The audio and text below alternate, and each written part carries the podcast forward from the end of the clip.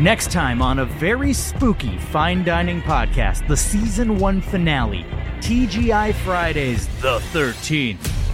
Oh, you betcha, pineapple's gonna hit the fan as Michael's son Juicy, or in this episode, Juice's son Voorhees, goes on a murderous rampage, and no one is safe. It gets real spooky, it gets real bloody, and not everyone's gonna make it to the end of the episode.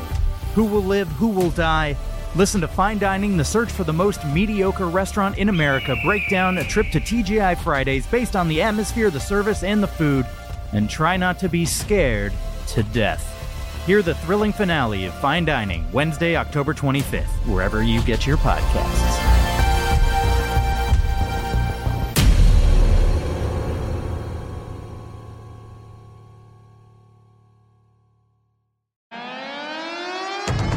I'm Harriet Langley-Swindon, and I'm from the NonCensored podcast.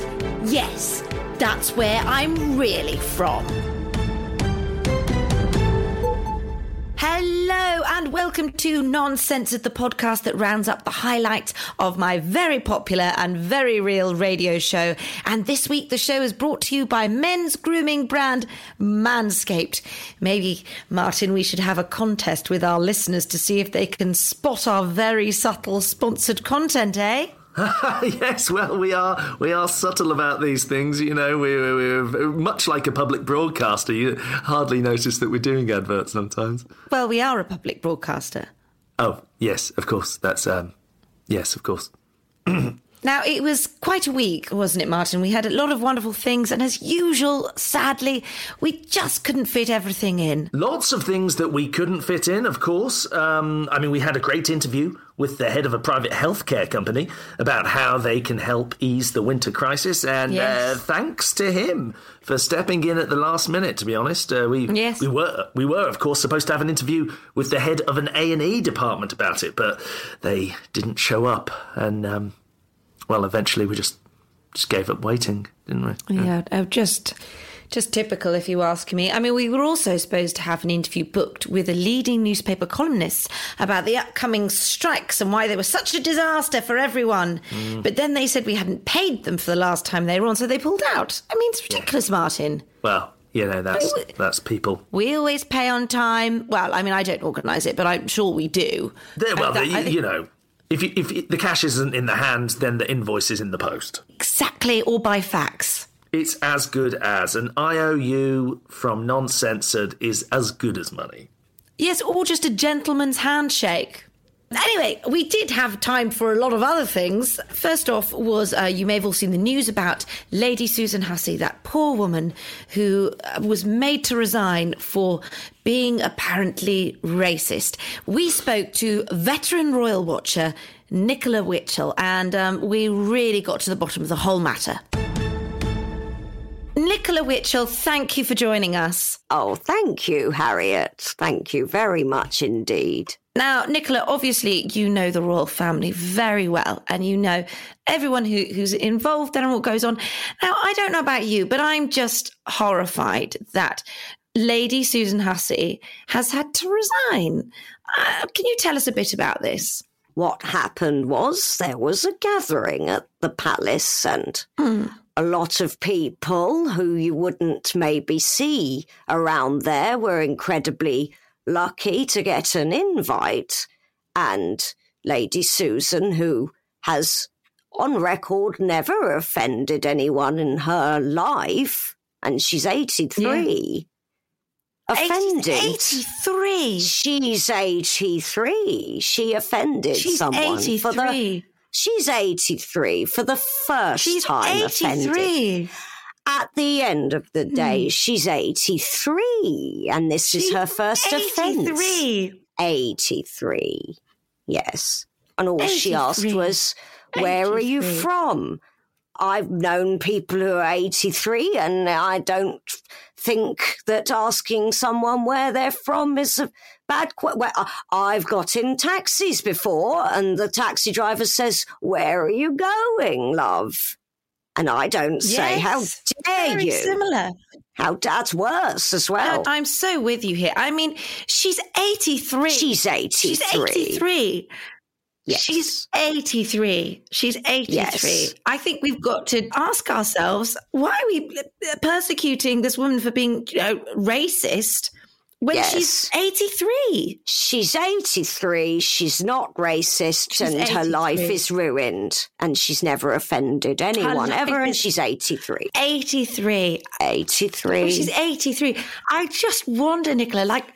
She's eighty-three. What? Yes. What is she going to do now? Well, she could get another job, of course, but she's eighty-three. She's eighty-three. She's eighty-three. People are expecting her to pick up and change her life after doing a very important job of being the lady in yeah. waiting. When at eighty-three? I think people really need to have a long, hard look at themselves. And, yes. and ask what's important in life. And I think at the end, what's important is that she's eighty-three. She's eighty-three. What's she going to do now? Answer me that at eighty-three. Do you think, I mean, uh, obviously this is one line of looking at it, but mm. some people on the wokey left are Ugh. going, oh, Harry and Meghan were right. Meghan did have to deal with racism. What what do you say to that? The least racist people, mm. family and institution on the planet are the royals. And that's yes. all I have to say on the matter. They wouldn't employ a, a racist, not even one that's eighty-three. No. So not even one that's eighty-three. I think... what we're all aware of is that Meghan wanted to sell documentaries and books. And congratulations, Meghan, you've done that. What a sad little life. Yes, yes. That's the thing, isn't it? It's all very well people going, oh, Meghan was right. Oh, no. I'm sorry. Are you, are you telling me that she suffered racism in the royal family? From what? From eighty-three-year-olds? Is From an eighty-three-year-old. An eighty-three-year-old is racist now. Is that the law? Is that something is that, that we're going to be saying? Is that the world we now live in? Yes, is that, that eighty-three-year-olds are racist? I just, what a concept. What a concept. I, yes. I am sickened, and thank you for allowing me to come on here and set the record straight. Royals not racist. Yeah. Meghan awful. eighty-three. Yes. Thank you very much. Thank you, Nicola. You're welcome. Well, Martin, we had Eshaan Akbar back after his week away. Absolutely fantastic to hear his voice again with uh, some hot takes on the football. Yes, and some spicy jokes. Absolutely, but we're not going to call it the hot and spicy takeaway anymore, are we? So it's just... Um, yeah, it's very sad, that. Football Chats with Eshaan. Football Chats.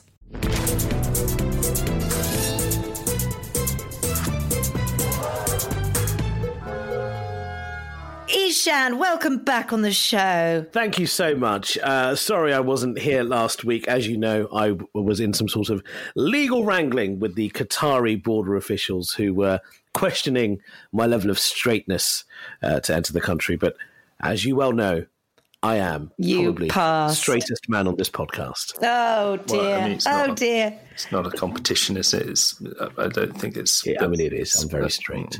I haven't even looked at my own penis in fifteen years. That's wonderful. That's wonderful. So, Eshaan, as our senior football correspondent, tell us, what is your take on everything this week? Because you always well, have a little take. Well, look, you know, I've had a tremendously wonderful time here in Qatar. Mm. Everyone is so friendly. All the men are together, dancing, holding hands, celebrating. In a straight way. This, yes, this very yeah. wonderful festival of football. And there have been some wonderful surprises. Saudi Arabia beating Argentina. Mm. Some big, big surprises. But the Iran football team caused a bit of controversy. Well, maybe not the Iran football team itself, but a certain Jürgen Klinsmann, former Germany and Tottenham Hotspur striker, who, of course, is famous for his celebration, the Klinsmann dive, uh, where you kind of score a goal, run, and then dive into the ground like a Superman. Yes, we. I'm Jump and sure dive. We've seen How that. Extraordinary. It's uh, common. Well, I don't think I've seen that in football. I've seen that in, you know, more more intimate, a slip and slide uh, type situation. Um, yes, exactly. A little slip and slide. So Jürgen Klinsmann is a pundit, and he was covering the, the Iran game, and he mentioned that Iran, who have uh, quite a, shall we say, feisty approach to the game, the odd tackle here, the odd elbow here, trying to bend the rules a bit, trying to push the envelope of what's acceptable on the football pitch. Jürgen Klinsmann said that this is their culture, and this is the way they behave in a slightly barbaric, backward way. I mean, he did right. say barbaric, backward way. So there's been a lot of uh, controversy about whether or not Jürgen Klinsmann was being incredibly offensive about Iranian people. And my hot and spicy takeaway is this. Of course he isn't. Of course he's not being offensive, for goodness sake. And everyone just calm down. Iranians are famous for being rough and brutish. Ooh. Are they? On the football pitch. And, you know, they are embracing a sort of football culture that exists in South America, where right. they cheat uh. quite a bit. Oh. And it just so happens that they do the cheating, and it reflects, you know, their political environment too. I've got to say, Eshaan, it does feel like a bit of a a bit of a crass generalisation to um, equate someone's uh, nationality to uh, uh, uh, barbarism or, or cheating behaviour, uh, whether it's on, on the sports field or not. Well, no, because it, of course you play the sport the way your country behaves.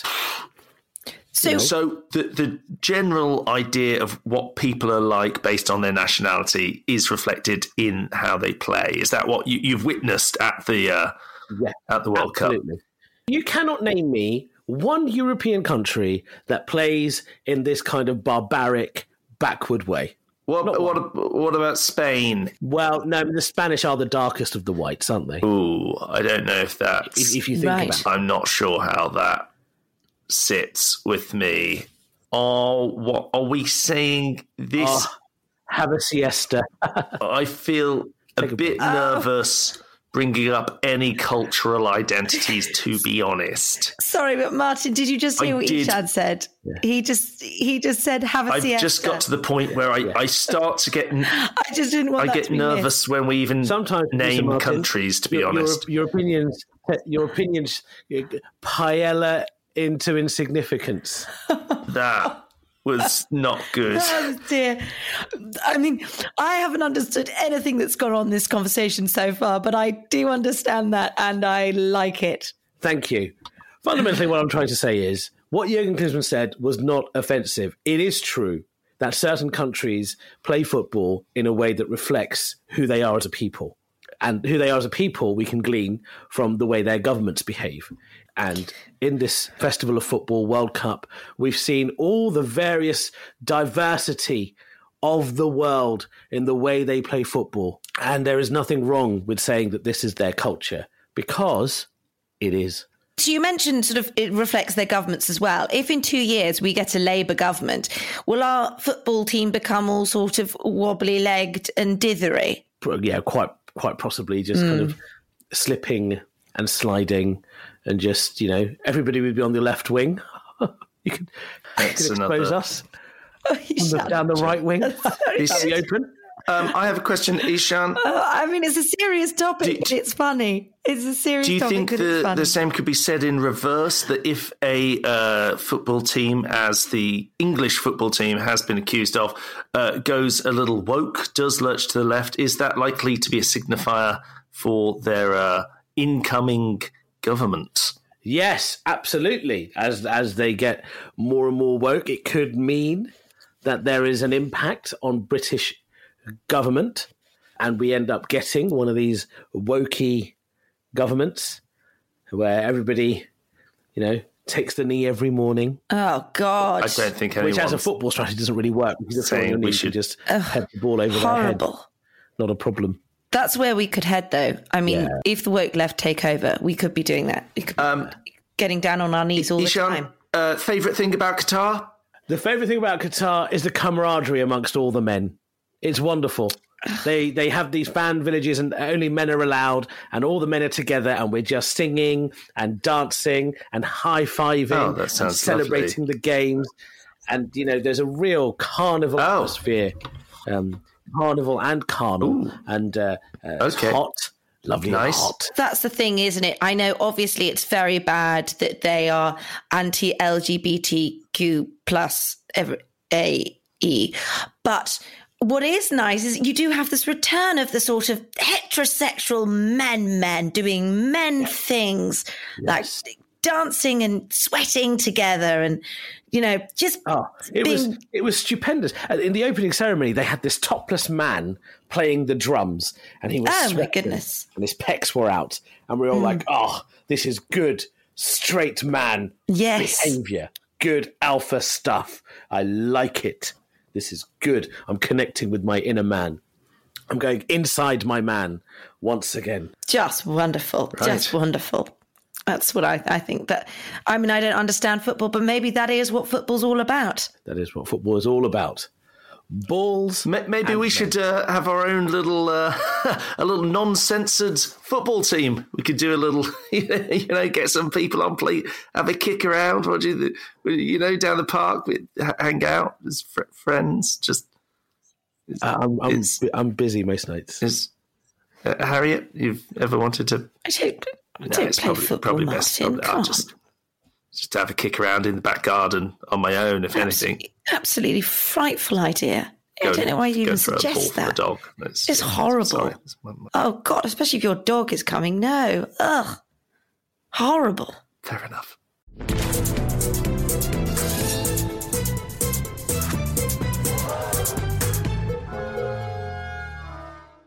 Now, Martin, I sent you an early Christmas present, didn't I? Well, you did indeed. I was very surprised and um, very happy to receive it, to be honest. It was the, um, well, I mean, you, you say a gift, a, a present. It, it was from our sponsors, wasn't it? Well, I mean, it was, it was, it was the Manscaped gift box. Yes, um, still a gift, still a gift, Martin. I still gave it to you. I could have given it to Jonathan. Yeah, no, no, and I appreciated it. Uh, I just don't think you actually spent any money on it, but um, not not a problem, not a problem at all. Well, it's never too early to play holiday music, and it's never too early to start thinking about gifts, is it, Martin? And I just thought I'd make this a season to be jolly for you with Manscaped. And our listeners can look nice when they get naughty by going to manscaped dot com and use the code SNOWFLAKES for free shipping and twenty percent off. What did you think of it, Martin? Well, um, you know, I, I, I was impressed by it. Actually, you, you very kindly provided me with the platinum package. That's uh, right. Each, each product from the best-selling performance package, plus ultra-premium body wash, ultra-premium two-in-one shampoo and conditioner, and ultra-premium deodorant. I, uh, I've got to say, I smelt better than my dogs, and I wash my dogs every day, and they do have a lovely scent. So it was it's a very nice thing to be able to say about my own. Um, well, Martin, it really so. is the best way to smell fresh from your Santa hat to your candy cane. I if you see what I'm saying. Call, well, I wouldn't call it that, but um, yes, no, I did smell very yes. nice. Um, yes. Also, the, the Lawnmower four point oh body trimmer and the Weed Whacker nose and ear hair trimmer feature. they've, they, they've got their uh, their advanced skin-safe technology. So I, I felt very safe using it, and uh, I'm very happy to have received my Christmas present. Thank you. Get twenty percent off and free shipping with the code SNOWFLAKES at manscaped dot com. That's twenty percent off with free shipping at manscaped dot com. And use the code SNOWFLAKES. Manscaped. Get your jingle ball... Sorry. Manscaped. Get your jingle balls ready for the holidays. Now, we were all, I think, shocked by the news this week that Britain is no longer a majority Christian country. I mean, uh, ju- just just shocking. Now, you don't talk about this often, Martin, but you are quite religious, aren't you? Well, I mean, I don't know if I'd go that far, but I certainly do. There's a um, there's a, there's a group that meets up on on Thursday evenings uh, that uh, where people are just very nice to me. And there's sandwiches, and we talk about, you know, any problems that we might be going through uh, at work or in in your own personal lives. Uh, it's just, just uh, you know, it, it, it's just nice people being nice. Um, and, and, and then they say some prayers, and then we go home. Well, we spoke to commentator and ordained minister Gerry Berry about this, this whole hullabaloo. Today I am joined by Gerry Berry of the Very, Very Free Church of England. He is an ordained minister there. He's also, of course, a prominent commentator on all sorts of social issues. Gerry, welcome to the show. Thanks so much for having me. Love your show. Oh, thank you so much. Always good to get a, well, just someone intelligent like yourself who's also a fan. It's just great. It's just great. Thank you so much. Why are people abandoning the church? There's nothing, you know, the wokeism means there's nothing in it for them anymore. Oh, my goodness. It used to be you come to the church and you're doing uh, Christian things. Yeah. And now they're staying out on a on a Saturday night. You know, they're, they're watching Netflix, Rakuten. Oh, my goodness. Disney Pluses. And it's full of uh, devilish things, Disney Plus. Yeah. And then they're asleep in time for the church. And the ministers and all of the people in the church, they're not saying the right things anymore. It used to be Christ is the best, Christ is the one, yeah, et cetera, et cetera. Now it's all, you know, you see, I've seen on, on Facebook that all the preachers, they're all talking about, oh, the sugar babes. No, goodness, no. No, sugar babes, sorry. Not in a place of worship. Not in a place Absolutely of worship. Absolutely not. I mean, there's also, there's a lot of sugar babes as well. There's been about four hundred sugar babes and only one Christ. I believe before you started at the Very, Very Free Church of England, mm-hmm. you, you know, you wanted to join the, the regular Church of England, but I don't think they'd have you, would they? They wouldn't. No. They wouldn't. And this is the thing. They've cancelled me everywhere I go. I'm getting cancelled, cancelled for my views. And I'm proud of that now, I have to say. Really? But yeah, I called up, tried to become a priest at the main church. Yeah. No responses. Wow. They said our books are full. Oh, my goodness. No. And I know why. I think they've seen my tweets. Let's leave that there. That's what it is. That's what it is, I think. That's the problem, isn't it? That with the wokey Church of England, they can't keep off Twitter. That's the problem with the wokes. Mm. It's all manner of problems these days, honestly. They're letting all manner of people into the church. Yeah. Before it used to just be me allowed in the church. Right. Do you know the sort of characters they're letting in now? No. Do you know the Gunnosaurus? What's the Gunnosaurus? Gunnosaurus is the mascot of uh, Arsenal Football Club. Sorry, what? They're, I've seen on Facebook that they let him into a church, oh and let me tell you, he's not a Christian. Oh, my goodness. He's a green dinosaur. That's disgusting. That's it's awful. That is a bastardization, I'm sorry, of of the church. Excuse my language, that's a bastardization. Mm, exactly. Of the church. Exactly. I'm so sorry. I mean, you're just watching your beloved religion go down mm. the toilet. They virtual signaled it. You know, that's yeah. what they do now. It's the li- liberal elites have done this. They have. They have. Guardian readers. Guardian readers especially, I think, are a really dangerous breed. You know, people mm. don't understand. People think they're sort of harmless because they've got a T V section. But no, they're not. They're not. You know? Absolutely not. They're promoting these things in church now, which we would never. And this is why I'm in the Free Church of England, because we do not promote anything. Yeah. Young people are going to church now. They're learning watch E four. And this is not the way. They're learning, oh, wear clothes from a boohoo man. No. That's absolutely wrong. No, that's just dreadful. Very scary times. I go, I look around Tesco. Mm. I look around the post office. I see no Christians. Oh, my goodness. I think. Yeah. You know, I've gone into the post office. I've said, there's a cashier number one, please. I've said, raise your hands. Who's Christian? Yeah. Nothing. Not one.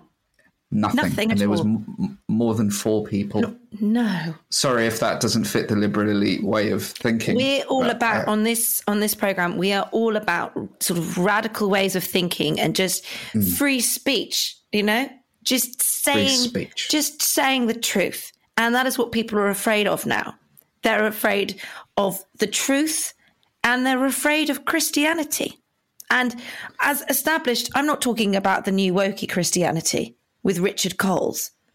Mm. I'm talking about the Very, Very Free Church of England. Richard Coles is a grass. Is he? You look at what he's talking about uh, on his tweets, and he's saying you shouldn't be doing this, we should be doing that. The, the man is a grass, pure and simple. Guy Ritchie wouldn't have it. No. And he's a Christian. No. That's the thing, Big, isn't it? He, he should have the Richard Coles position, Guy Ritchie. Do you think you could recruit Guy Ritchie to your church? We've been emailing. Oh, wonderful. I imagine uh, most people are fed up with this woke, sugar babes loving church. How many of these people are you finding are coming to join your church as a result? I've set up a YouTube channel. A video about the church has had seven views in three months. That hasn't yet translated to that many people coming. Uh, there is interest. I stop people in the street. I hand them a piece of paper that I couldn't, the printer wasn't working, so I've written it out. Okay. And those have been taken by over twenty people. So it is growing, and they are scared. And that's the thing, isn't it? It's all about growing it. I mean, seven people may not seem like a lot, but let's not forget that Jesus had seven disciples.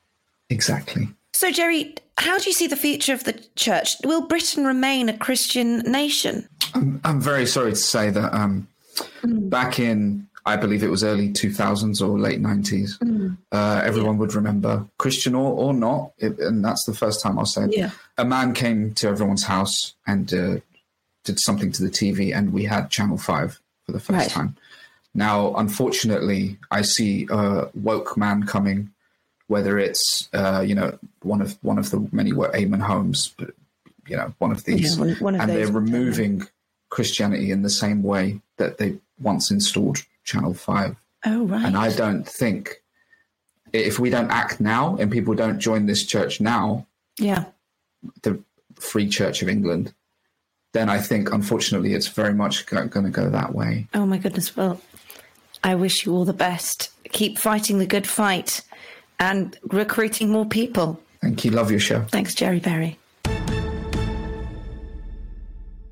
Now, our interview this week was with Peter Jukes, who is an English author, screenwriter, playwright, literary critic and journalist. He's also co-founder and executive editor of Byline Times. Very, very interesting chat, uh, wasn't it, Martin? Went in lots of different directions. Absolutely. I loved having the opportunity. He was very supportive about my own creative offerings. And uh, you know what? I wouldn't be surprised if we end up collaborating at some point in the future. I mean, don't take this the wrong way, Martin, but I am very suspicious of anyone who's supportive of anything you do. Well, he did give me his Twitter handle and hinted very strongly who his agent was. So, uh, well, I, I think I think that says all it needs to say right there. No, that that's right, actually.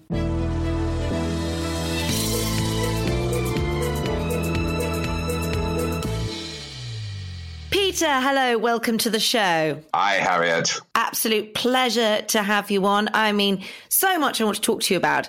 I guess what I want to start by asking is, I see the need for a conservative alternative to, you know, the woke, lamestream media.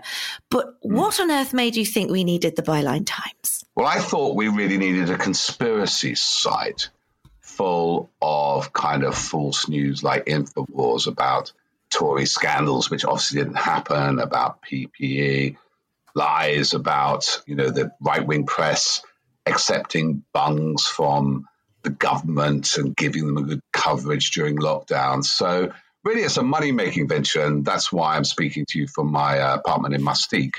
Because what we realise is the left really love to take down conservatives, even on the basis of, you know, false facts. Yes. So you should feed them this stuff and they believe it. It's incredible. Really. So you admit it, you're, um, you're basically, it's basically a hotbed for conspiracy theories, because you've come up with some crazy things in the past about Brexit. Uh, Brexit I mean, not working. People believe it. It's not working. It's amazing. Amazing what people believe, you know. It's obviously, the world is so much better, I think, Harriet. And, you know, I can feel it. The sun's shining. It's a nice feeling because everything seems to be going back to the nineteen seventies. We've got sort of strikes, poor food, And, and a little bit of the nineties with this sleaze. I, you know, I think it's good that, you know, conservatism should conserve the past, especially, you know, getting back to where we were. We had this great status in the seventies as the sick man of Europe. And here we are again. And everybody loves a sick person, don't they? You get nurses coming, you get Lucozade, you know, and in movies, the English patient, English patient, great, because if you get burned, right? You remember The English Patient, right? Fine. Yes, I remember burned. The English Patient. Yeah, wonderful, um, wonderful, wonderful film. All the chicks go for The English Patient. So I think that what Brexit has done is shown Britain in its true colours. And look how clear the skies are now. That I'm sure that never happened uh, under the Super State. Um, Peter, I don't, and- I don't know if I quite like this line that no. you're going down, because I feel like you might be mocking us. And okay. and I don't like it because, yes, I mean, it is sunnier. I'm looking outside and it's a sunny October morning, thanks yeah. to the wonderful climate change, which is actually really helping the weather. But that's by the by. The point is, we're not the sick man of Europe. We're the little plucky underdog, you know? We're not the English patient when he was covered in bandages. We're when he's oh. banging Colin Firth's wife. That That's oh, right. the analogy, really, we should be going with if we're talking about the English patient. Yeah, I think the other great thing is, you know, we have this long tradition of alliance with Russia. You know, we had it, obviously, with Stalin and World War Two. Mm-hmm. There were alliances in the nineteenth century. We did fight them a bit over the Crimea, I think, but that was a mistake. We are now joining them at the bottom of the O E C D G seven growth. And I think what we're doing is showing there is another way. You know, what is growth? What is wealth? I mean, British values weren't all about money, and you know they were about things like the flag and and scones and yes. matrons right. cycling through the mist. Mm. I, I, I just think we talk too much about money, and, and what Brexit gives you, it might make us poorer, but we breathe that free air you're talking about. It's that free air, and obviously, when you go right to the bottom, we've got further to go. Then you can only bounce back. That is true. The other thing that people forget is what a service we've done the world. That's not unlike Nigel Farage. It wasn't quite like World War Two. There were the White Cliffs of Dover, and there's all these invaders, of course, but they're asylum seekers on boats, and they don't really have like Luftwaffe behind them or anything like that. But what we did for Europe by leaving the E U was to show to the rest of Europe only Britain could do it. Nobody else yeah. wants to leave the E U anymore. Right-wing parties across Europe go, oh, we're going, we're going to do our Frexit or Grexit or Gerexit or, I don't know, Finexit. I don't know if Finland's a member. But now nobody does that. And I feel that in that way, we set an example that others now look at, and that guides their future. So if that's what you believe, and I'm inclined to believe you, because that is the sensible viewpoint, isn't it? That actually mm. Brexit's been great for the U K, and we have taken back control, and we're going to be fine. As you say, we're, we're going down, but we're going to bounce back up, and then it's going to be better than ever before. So are you, by that admission, saying that your work is you're really just pandering to left-wing fears with conspiracies? No, I think... what I'd say is, on a serious note, is that Brexit is very good for Remainers. I mean, it is one of those culture wars that's happened, to me, has clarified, in a more sensible note, dropping the guise of being a right-wing Guido Fawkes, putting up a left-wing side. The thing about Brexit is it just proved that everything that was wrong, Harriet, the House of Lords... Mm. The idea of, you know, good chap's government, that you can trust Boris Johnson because he's a good chap and he surely won't be quaffing it while the Queen's husband is having his funeral. All the sclerosis in our society, all the many things, was revealed to be creaking and sclerotic and not fit for purpose by Brexit. And in a way, something even worse could have happened. And it, if it leads to major reform and constitutional change in our country, in an odd way, it isn't the worst thing. And it would have always happened. Something like this would always happen because we were exceptionalist, lazy, arrogant, thought we what? were the centre of the world. Yeah, sorry. No, we, no, we were. We were. I mean, you're, you're for, we, we, I mean, we're. You're forgetting about the empire. I mean, we, yeah, we were very yeah. important. Yeah, we you were. Know, we, won, years ago. we won the Second World War. And the World Cup in nineteen sixty-six. Thank you. Peter, I, I've got producer Martin here. I've just got to say um, I, I'm very relieved to to see that you dropped the facade there. I, I was, I was, you know, I, I'm a simple man with simple needs. And um, at first I thought perhaps I'd accidentally booked uh, a, a right winger, and I was a little scared. But now I see you're on the side of common sense and decency. And um, and I'm I'm excited. I'm excited to see where this will go. yeah, that- I mean, I did try to be a right winger for a while, but I don't know how. How do you find it? It's really difficult to be that stupid for so long. Uh, um, as when it comes to Brexit, Peter, and you know, to lie nothing, to sorry. There's nothing stupid about being right wing. Uh, hello, I mean, I think the fact that the, the right have been in power for so long shows you that we know what we're doing. Yeah. Yeah. Um, yeah, well, I mean, the, it hasn't gone so well, and the polls aren't going well, and the economy's doing badly. Oh, but look, polls. People make up poll, polls. But, but Harriet, sorry, I shouldn't say right wing. I should say something else, which is lying. So, um, and I said the left could do that too, I'm sure. I'm sure, you know, it does in places like Venezuela and did under communism. Uh, but, you know, just misrepresenting things, Harriet. I mean, you know, just, you know, I went, the sun's shining. You were a bit cagey about that, but obviously it's shining. Mm. But every factual thing tells you the Conservative government we have is full of cronies, out for jobs for the mates. They plundered the country and impoverished us. Now, you could say, as a gloriously eloquent person from the right, thank you, with at least two surnames, yes. uh, you could say, yes, it's not working. You could say, oh, they've got it wrong, but I believe in Mark Littlewood's agenda, or at least acknowledge it's not going well, Harriet. Peter, can I throw out a theory about you? Yeah. With all this talk about, oh, it's not going well, oh, you're the poor sick man of Europe. You started your career, I believe, as a T V writer of detective fiction and thriller. And I think it slightly got to your head. I think you're reenacting the things you used to write, a bit like Sharon Stone did in Basic Instinct.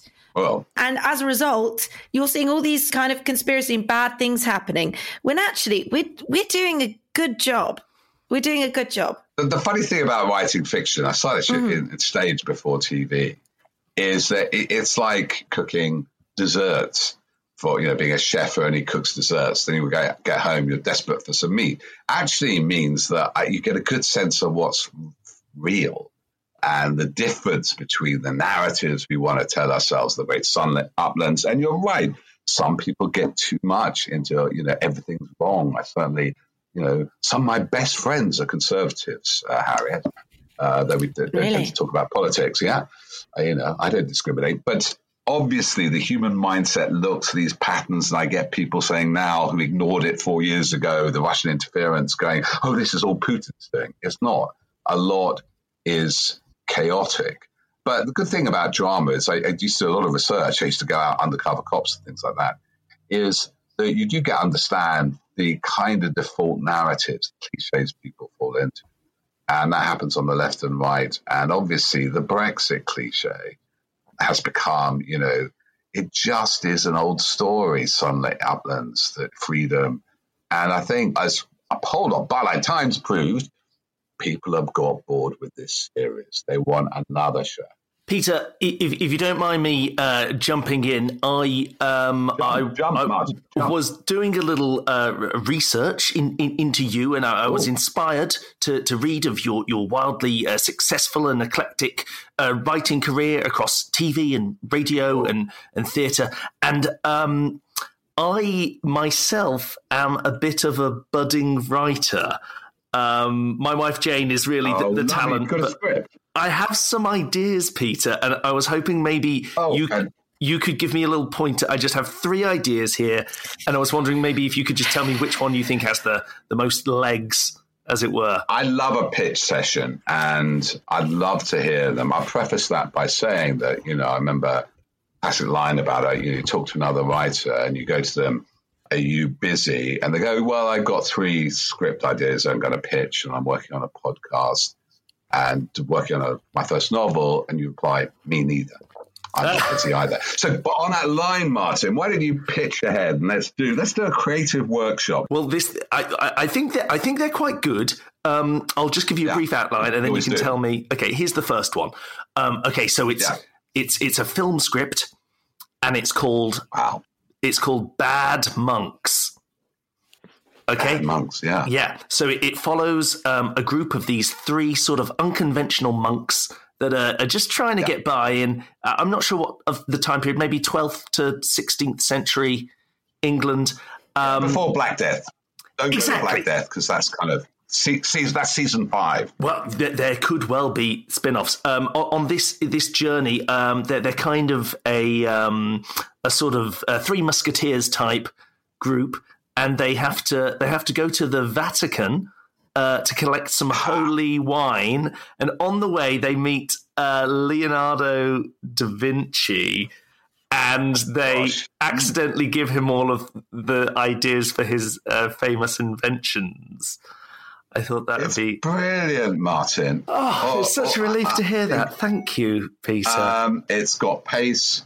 It's got sort of three Chicos. Well, hasn't it? You can imagine Steve Martin being one of the monks. Yes, yes. You can have a bit of a name of the rose in there, some cryptic message in the hills, you know, and they find the Grail. And maybe they come across John Cleese as a knight and they cut up his leg. This, you, you could have comedy in that. I, you know, I, I think it's great. Well, casting, I did though, casting. I mean, yes. I think it could be set in space, by the way. And they could be Buddhist monks. Space. Buddhist monks. Um, and I think they should be nuns, actually. Okay, well, this has changed uh, quite a lot. Set it in the this, future. This is on, on Mars, almost the opposite of what I'm saying. But no, no, but this is what. No, yes, is yes, we're pitching. Yes, okay. Around. Is there a role for Kanye West in this?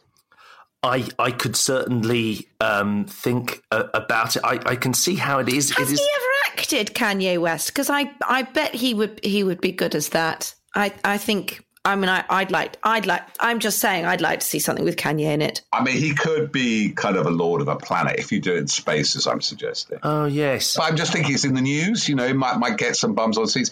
You see, the thing is, producers like people's names in the news. Okay. So that helps funding, you know, especially in Hollywood. I, I went to I see. You've got to move it around. What if they're dead? What if they're actually okay. dead? So they're, what, they're they zombie zombie monks. So you don't know if they're zombies or ghosts, right? This you come is back in space. So you get it. You flash back like Godfather two, right? You flash back to the thirteenth century or twelfth. Yes. And you, you don't know why they're here. You're seeing them in space. And then you have the backstory. Peter, the backstory I've, I've got to say there's a lot of great ideas bouncing around the room here. Um, is yeah, this yeah. what it was like in uh, the Waking the Dead? Uh, yeah. You, you know, oh, no, I think I'm being... kind compared to that. Okay. You didn't have Trevor Reed coming along and changing every line. So the worst one was, before it became a soap, I wrote for Holby City an episode. They asked me to come back. This is my long, slow departure from drama. And they said, wait, no. I said, I can't, Mike. It's, it's a soap now. It's, you know, I'm never going to have any say. And they um, said, no, no, it's going to be a standalone episode. You can set it abroad. You can do whatever you like. And so... I wrote it, and it's not being a standalone episode. They completely changed it. I took my name off it. Did so they put it in I, space? They no. If, I would have had fun. It was, it was in Elstree. That counts as space. Yes. Um, you know, but I now describe British drama at the soap end. I wrote one of the reasons I stopped writing dramas. I wrote a big piece in Prospect criticising this whole process. Uh, that it's a machine to crush out all the invention of writers. So they become blandified into this product. But come on, Martin, you've got two more ideas. That one, let's park that hold. This might be something Spielberg's interested in, if it's yeah. available. But what are the other two? Come on, come on, picture. We're in an elevator. Maybe let's keep them short, up. Martin. This, okay, yeah, fine. Um, th- this is a similar, it, it starts off on a similar tact, but it's got a different anatomy. That's what you have to remember about this pitch. So, um, and I didn't want to work on too many different working titles, so I have just called it... Um, Lift door is closing. Lift door is opening. It's closing. It's um, Bad Monks two, okay? Boys ah, in Boys in the Hood. So this is... They, they go... Um, they, Hood. I love the joke. Exactly. Hood. And it, um, it, th- what they do is they, they retrieve some holy scriptures from a gang of brigands. Third one? Third one? Third one. Um, three monks, one cup. Ah! Brilliant, they're brilliant. they're in, so in search for the Holy been- Grail. And all I the Knights think. of the Round Table are in that one. Yeah, yeah, yeah, yeah. yeah. We, I, I had that with the Monty Python thing. Okay. I think your best format for this, right? Because yep. it is all about formats. And, you know, movies are very expensive to make. Yeah. You know, the writer's budget is one tiny fraction. And then you get to television. It's a bigger fraction, not quite expensive to make, but writer's still down the pile. And then you get to stage where the actors probably take more money than the writer. I've worked in all these formats. But I think the best format for you, whether you have real power as a writer, where these three ideas can blossom and sort of express themselves to the public, yep. is in a haiku. In a haiku. It's quite. It's a bit shorter than I was thinking. It w- Less is more. Minimalism is beautiful. Yes. No, and that's that true. Way you could put it on Twitter. It'll probably fit on a tweet, right? He's only got about three followers, Peter. I, who would read it? Uh, Maybe if well, I sign up to Twitter Blue, you, that'll add a bit more legitimacy to my poetry. You could spray it on walls. A haiku like that, just a Banksy. I don't think we should give Martin any ideas about. I'm. I'm thank you, Peter. I'm. Career. I'm going to take all of your ideas, and I, I'm. I'm going to try and work on them, and I'll hopefully come back to you with some poetry. I'll. I'll tweet you. I'll, yeah, I'll tweet me. You. Give me the haiku, and then we can.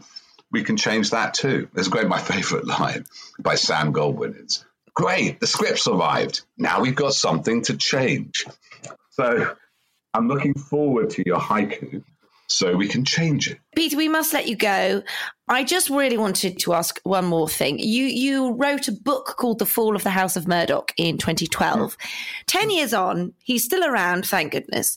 So do you feel that you went a bit too soon with that? Maybe. Actually, if you read the book, which you clearly haven't, Harriet, but it's quite long and the print's quite small, it was about the fall of its, its moral fall. But yeah, I mean, it's amazing persistence of survival. I'd say the house has fallen. You know, the whole point was that none of his children were going to be quite as ruthless or as inventive as Rupert. And this is a man who hates monarchy, creating a dynasty, a man who says he's for free markets, creating a monopoly. As we've seen from a television show, which may or not be inspired by the Murdoch dynasty, that succession is a huge problem. You know, will it survive? Is he's not immortal? I'm afraid to tell you this, Harriet. He's not immortal. Well, I don't um, know. He looks like he might be. Well, he looks like I won't say what he looks like. Uh, yeah, he's going on a long time, and his mother yes. lived to one hundred and one or something, but that's still mortal. I think it's not quite eternity.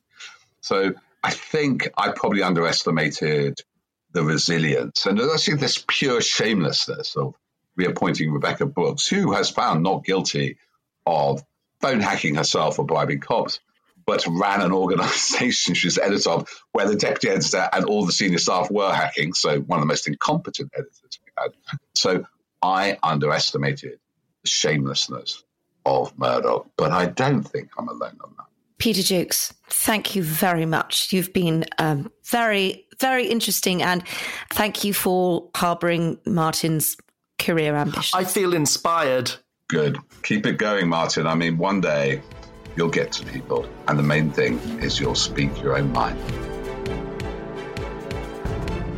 Well, that was the show, wasn't it, Martin? Ah, over so soon. Over so soon. Please do like and subscribe and review and all those things that help bring more people to the non-censored family. Absolutely. Five stars, if you don't mind. And uh, why not use some nice complimentary language, such as amazing, um, uh, lovely, yes, very good, or indeed yep.